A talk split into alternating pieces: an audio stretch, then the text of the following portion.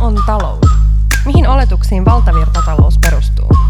Miten valtarakenteet näkyvät taloudessa? Miten talous kohtelee eri ihmisryhmiä? Mitä on feministinen talous? Näitä asioita pohtivat SOSTEn pääekonomisti ja somevaikuttaja Anni Marttinen ja Ammattiliitto Proon yhteiskuntasuhdejohtaja ja filosofi Maria Mäkynen. Tule kuuntelemaan Feministinen talous podcastia, jossa haastamme rohkeasti ummehtunutta talousajattelua. Tervetuloa kuuntelemaan Feministinen talous podcastin neljättä jaksoa. Me puhutaan tänään vähemmistöstä ja siitä, miten vähemmistöt näkyy tilastoissa ja miten feministisellä taloudella pystytään vaikuttamaan siihen, että vähemmistöt näkyisi paremmin. Kyllä. Feministinen taloushan tarkastelee eri ihmisryhmiä ja vähemmistöt kaikkineensa on hyvin keskeinen tarkastelun näkökulma, miten talous vaikuttaa vähemmistöihin, miten vähemmistöt vaikuttaa talouteen. Ehkä aluksi on hyvä määritellä, mitä tarkoitetaan vähemmistöillä. Mm. Ähm, vähemmistöillä tarkoitetaan sellaisia ihmisryhmiä, joita, joita, joita voidaan niin tunnistaa selkeästi jonkun erityispiirteen näkökulmasta ja joita on, niin kuin, että se ei ole valtavirtainen. Tämä on niin kuin ehkä sellainen perus. Mutta sitten mä haluaisin tuoda tähän sellaisen äh, ranskalaisen filosofin Gilles Deleuzein äh, määrittelemän termin mukaan, johon olen viitannut kyllä aikaisemminkin näissä jaksoissa, joka on periaatteessa ranskan kieli, kielinen minorit, rite, jota en todellakaan osaa ranskaksi tässä nyt lausua. Minorit. Minorit. Mutta tota, eli siis tarkoittaa vähemmistöä, mutta Deleuzein ja Guattarin filosofiassa sillä on vähän laajempi merkitys. Eli periaatteessa jos ajatellaan, että Suomessa naiset eivät ole vähemmistö, mm. naisia on enemmän kuin miehiä Suomessa, mutta siinä mielessä on vähemmistö, koska valtapoliittisesti niin naisia kohdellaan monessa eri näkökulmassa vähemmistönä. Niillä on vähemmän valtaa, vaikutusvaltaa, äh, vaikutusvaltaa ja vaikutusmahdollisuuksia omaan elämänsä. Et se ei ole välttämättä sitä, että kuinka paljon ihmisiä on, vaan miten ne on myös edustettuna näissä valtapositioissa. Kyllä. Ja tämä on ehkä sellainen äh, vähemmistötermi, jota me käytetään myös tässä. Edellisessä jaksossa puhuttiin naisista, mutta tänään käsitellään siis vähemmistöjä, mutta myös tästä näkökulmasta, vaikka myös ihan tällaisella perinteisellä vähemmistönäkökulmalla. Puhutaan vähän seksuaalivähemmistöistä, sukupuolivähemmistöistä, maahanmuuttajista, vammaisista ja, ja, tota, ja miten ne näkyy tilastoissa ja taloudessa.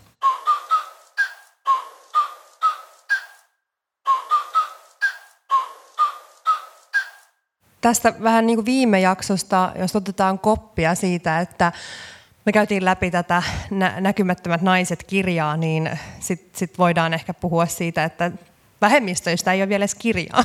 että, mm-hmm. että jos me puhutaan, puhutaan esimerkiksi siitä, että miten, kuinka paljon taloudessa puhutaan vaikka rasismista, Mä en ainakaan Suomessa ihan hirveästi nähnyt. Voi olla, että, että on niin kuin ulkomaalaista tutkimusta aiheesta, mutta se, että että rasismin vaikutuksia talouteen ja, ja tota, tietynlaisia mikrosyrjimisiä, mikroaggressioita, jotka rasismista näkyy, niin niiden niin tutkimusmäärä on, on niin todella, todella vähäistä.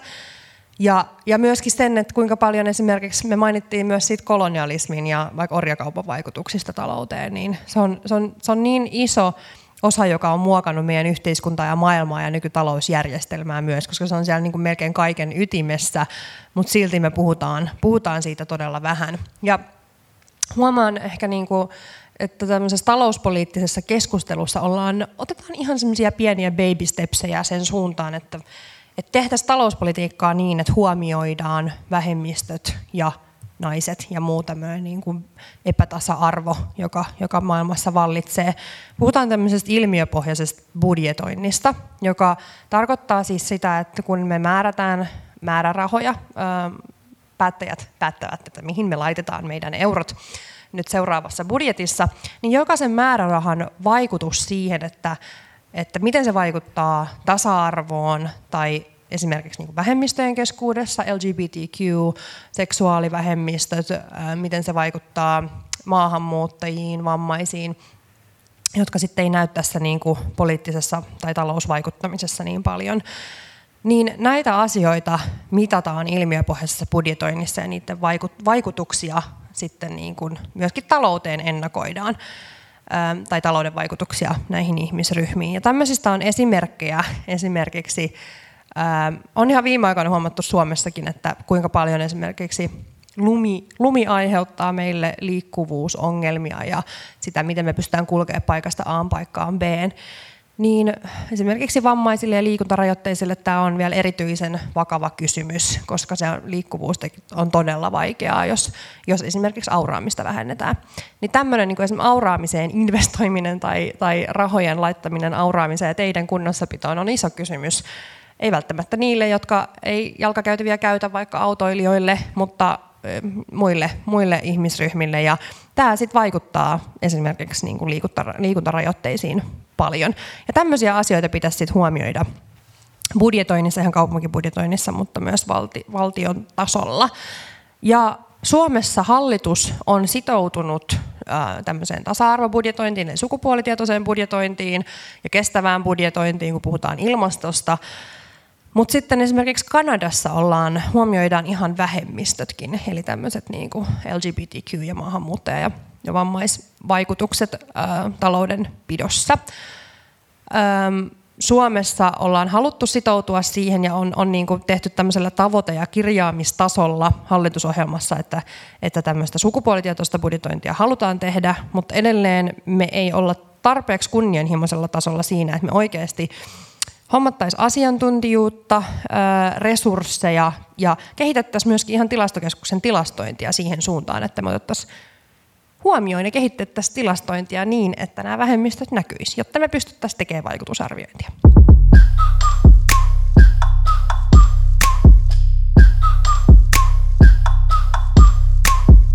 Kyllä, tästä tuli monta hyvää näkökulmaa siitä, miten eri vähemmistöjä pystytään huomioimaan ilmiöpohjaisessa taloudessa ja, ja kuinka se tulisi huomioida.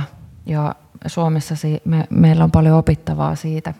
Ehkä vielä, jos katsotaan, miten eri vähemmistöt näkyy tilastoissa, niin voidaan todeta, että esimerkiksi työmarkkinoilla seksuaali- ja sukupuolivähemmistöt kohtaa edelleen syrjintää ja tiedetään, että esimerkiksi seksuaalivähemmistöt ähm, eivät varsinkaan työuran aikana äh, uskalla tuoda sitä niin kuin, omaa henkilökohtaista asiaa esille, koska pelkää, että se vaikuttaa työssä niin kuin menesty, mm. tai niin kuin työssä etenemiseen ja, ja, ja toisaalta siihen työnsaantimahdollisuuksiin. Ja, ja tämä on räikeä epäkohta, ja jos tiedät, että joku on kohdannut tai olet itse kohdannut sellaista, niin suosittelen olemaan yhteydessä yhden vertaisuusvaltuutettuun tai, tai omaan liittoosi, koska liitto näitä asioita ää, edistää ja, ja tällaista ei tulisi olla missään työyhteisössä. Maahanmuuttajat näkyy tilastoissa erityisenä ryhmänä. Tuossa edellisessä jaksossa, kun puhuttiin naisista, puhuttiin nais, naismaahanmuuttajista. Ja me tiedetään, että naismaahanmuuttajat on korkeakoulutetumpia kuin suomalais, suomalaismiehet, mutta työllistyvät silti heikommin ja huonommin. Ja muutenkin meillä on valtavia haasteita Suomessa edelleen, että miten esimerkiksi maahan tulleita saadaan työmarkkinoille, meillä ei ole kauhean toimivia käytäntöitä. Mutta sitten myös, että maahanmuuttajataustaisia äitejä erityisesti, miten heitä saataisiin heidän osaamisensa työmarkkinoille. Maahanmuuttajista ehkä sen verran, että rasismia kouluissa, kouluissa tapahtuu erittäin paljon mm. ja se vaikuttaa tällä hetkellä lasten jaksamiseen, fyysiseen koskemattomuuteen ja siihen, että miten jaksetaan koulussa opiskella – ja, ja mihin suuntaudutaan. Hmm. Kun taustatukea ei välttämättä perheellä ole, eikä ole tuntemusta kulttuurista samalla lailla kuin, ö, niin kuin Suomessa syntyneellä, niin silloin ei välttämättä niin kuin ne, se tähtäin ole korkeakoulutus, vaan tähtäin saattaa olla se, että pääsee nopeasti töihin, mm. jotta pääsee toimeen, ö, toimeentuloon kiinni, vaikka enemmänkin olisi annettavaa. Tässä on yksi iso, iso niin kuin syrjinnän muoto on myös se, että meillä Suomessa korkeakouluissa vaaditaan tämä virkamiesruotsi esimerkiksi.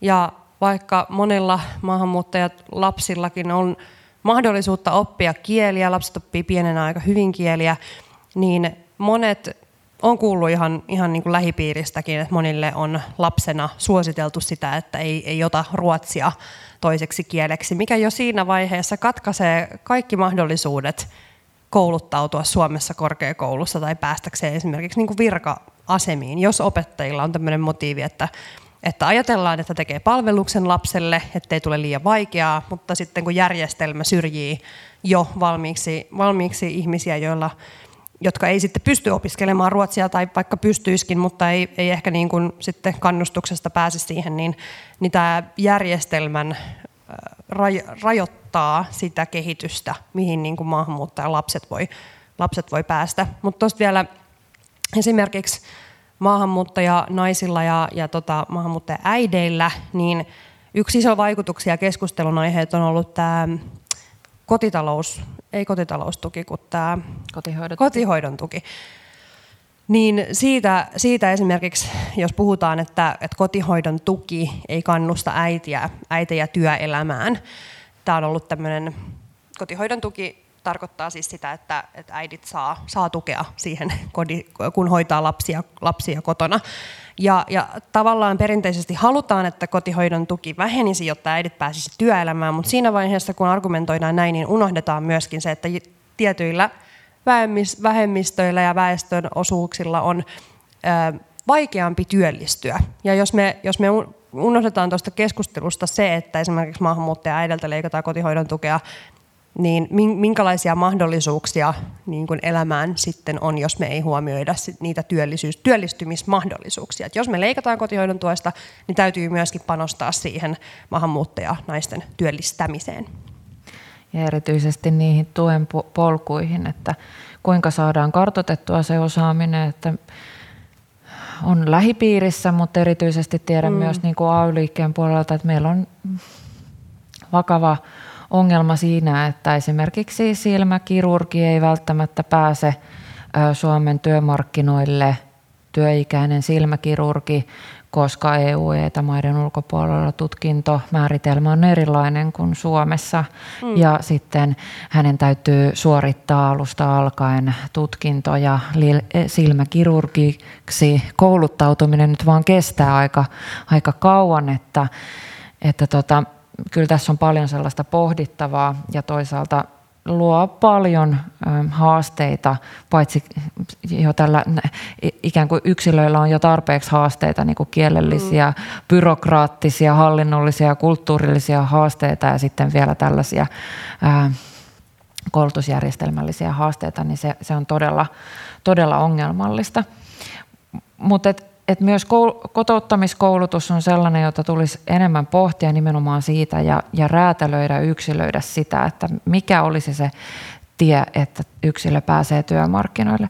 Pakko sanoa tuosta ruotsin kielestä vielä sen verran, että kun itse olen toiminut opettajana ja toisaalta Lahden sivistyslautakunnan puheenjohtajana, jolloin olen käsitellyt niin kuin tätä ruotsi erityiskysymystä niin kuin maahanmuuttajataustaisilla lapsilla, että, että ehkä siinä on niin hyvä räätälöidä se. Että varmasti niin kuin varsinkin Helsingin tai pääkaupunkiseudulla on tätä haastetta, mm. mutta et sitten on kyllä vakavasti myös sitä haastetta, että maahanmuuttajataustaiset lapset ei pääse peruskoulusta läpi Ruotsiin vuoksi, että jos sä oot tullut vaikka 13-vuotiaana Suomeen ja sun pitää samalla mm. opetella kaksi kieltä, jotta sä pääset peruskoulun läpi, niin se on kyllä niinku järkyttävän raskasta nuorille, nuorille niin. lapsille. Mutta entä sitten tuosta, niinku, onko tuo järjestelmä – sitten syrjivä näitä lapsia kohtaan, että jos, jos on jo valmiiksi vaikeaa opiskella ja päästä peruskoulusta läpi, kun on se ruotsi, mä en nyt ota kantaa tähän pakkoruotsiin mm. ollenkaan, mä vaan pohdin, mutta sitä, että, että jos, jos on taitava lapsi ja, ja kykenevä myös korkeakouluopiskeluihin, niin onko se sitten se virkamies ruotsi siellä korkeakoulussa, niin välttämätön. Tämä on vain pohdintaa, mitä se aiheuttaa sit sille lapselle. Niin, kyllä. Tämä on todella kiinnostava aihe ja itse asiassa, jos jonkun sillan tästä rakennan niin kuin ihan pohdinnan tasolla, kun puhuttiin aikaisemmin, että mitä vähemmistöt mm. ää, määrittelee tai minority, mm. niin että ruotsinkielinen vähemmistöhän on niin kuin selkeä vähemmistö Suomessa, mm. mutta historiallisesti ei kuitenkaan kovinkaan niin kuin tai on ollut vaikutusvaltainen ja edelleen vaikutusvaltainen. Ja, ja tavallaan meillä koulutusjärjestelmässä on tällä hetkellä se tilanne, että sinun pitää osata nämä molemmat kielet ö, työkielenä, jotta voit päästä niin kuin, korkeisiin asemiin tai virkamieheksi. Ja, ja se aiheuttaa maahanmuuttajataustaisille kyllä valtavasti haasteita ja pikkasen myös maa niin kuin maa-alueellisesti, siis Suomessa maakunnallisesti, mitä sen sanoisi, koska sitten kaikilla alueilla esimerkiksi se ruotsin kielen niin kuin oppiminen kulttuurillisesti tai että sitä ei käytetä mm. sillä alueella niin voimakkaasti, että se on haastavampaa. Ja toki tämä on myös asennekysymys, että, että siellä missä ei ole ruotsinkielisiä, niin silloin ei myöskään nähdä sitä, myös en ota kantaa, mutta et, että tämä on, me ollaan tosi poikkeuksellinen maa myös siinä, että meillä on niin kaksi ollaan kaksi kieltä.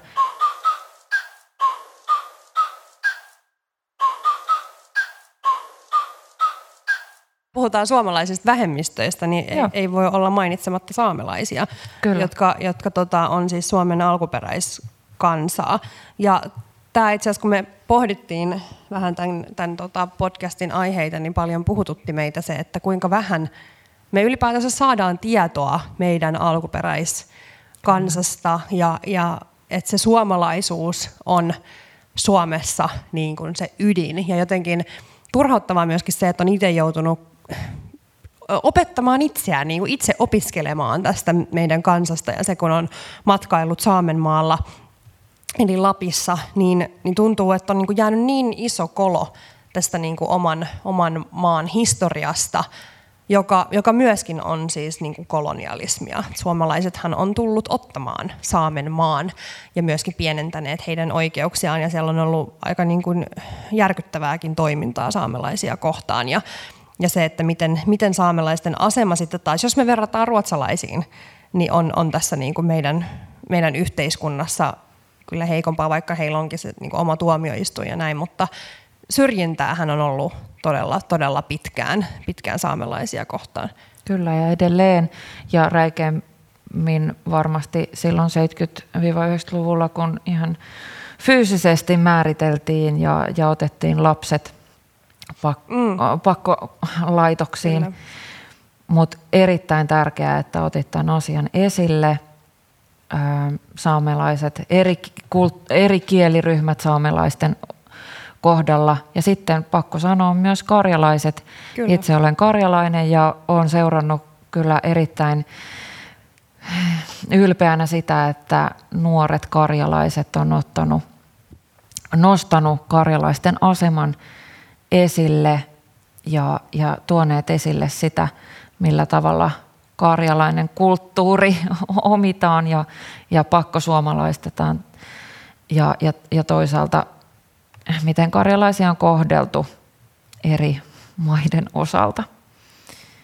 Ja tämä on, tämä on tärkeä asia ja, ja on todella tärkeää, että tämä nostetaan esille, koska edelleen pakko myös sanoa äh, romanit, jotka, jotka Joo, myös erityisesti kohtaavat valtavan paljon syrjintää työmarkkinoilla. Ja äh, niin kuin vieras, tai tämäkin on hirveän syrjivä tervi, meinasin sanoa vieraskieliset nimet, mutta ikään kuin sellaiset ei suositut suomalaiset nimet, mm. niin jos on vähänkään poikkeavampi nimi, Kyllä. niin äh, he kohtaavat syrjintää Suomessa Joo. työmarkkinoilla. Ja, ja se on myös tärkeää tunnistaa. Tässä oli tota, sosioekonomisesta statuksesta Suomen romaneilla niin 70 prosenttia työnhakijoista romaneista on käynyt niin kuin alemman, korkea, alemman koulun, hmm. mikä, on, mikä on todella vähän. Ja, ja tota, eli tämä niin kuin koulun lopettaminen on, on tässä yhteisössä yleistä, mikä varmasti voi sitten niin kuin vaikuttaa siihen, että työllistyminen on vaikeaa ja tämä on siis myöskin niin kuin rakenteellinen ongelma, että ei, ei mikään niin kuin väestön, väestön vika tai että, että Suomessa ei olla huolehdittu siitä, että, että väestön, väestön kouluttautuminen ja työllistyminen on helpompaa. Ja, ja sitten tuosta vielä, mitä mainitsit tästä, että jos työn haussa, haussa on ulkoperäinen nimi, mm, niin työn, työn saaminen on vaikeampaa. Tästähän oli myös tämmöinen tutkimus vähän aika sitten, mikä herätti paljon keskustelua. Mm. Että testattiin, että sama henkilö haki suomenperäisellä ja sitten taas ulkoperäisellä nimellä ja, ja se oli paljon helpompaa. Ja Suomihan on itse asiassa yksi EUn rasistisimpia maita. Kyllä. Tämmöinen hyvä fact drop tähän nyt kun puhutaan näistä, näistä vähemmistöistä. Että et Suomessa niin kun, puhuttiin viime jaksossa siitä, että naisten osallistaminen työelämään ja, ja talouteen on tärkeää, se lisää tuottavuutta ja kasvua, niin ihan samalla lailla, samalla lailla vähemmistöjen, kaikkien vähemmistöjen osallistaminen talouteen ja, ja on, on ihan yhtä tärkeää. Ja mä haluaisin puhua tästä vielä, että mä äh, tästä muutama viikko sitten, kun olin HS-visiossa, niin sain tosi paljon palautetta niin LGBTQ-yhteisön ja myöskin niin BIPOC-jäseniltä siitä, että et ei välttämättä olleet itse asiassa ajatelleet sitä, kuinka vähän representaatiota taloudessa heillä on. Et paljon on myös puhuttu politiikasta, koska politiikkahan on tosi iso vallan kahva. Mm. Mutta se, että et ei välttämättä niinku kaikki ymmärrä sitä, että talouskeskustelussa se näkyvyys ja, ja niin kuin vaikutusvalta on myös aika tärkeää. Ja sitten kun meillä ei ole edustajissa tiettyjä vähemmistöryhmiä, niin talouskeskustelu on myös hyvin yksisuuntaista ja sieltä jätetään näkökulmia pois.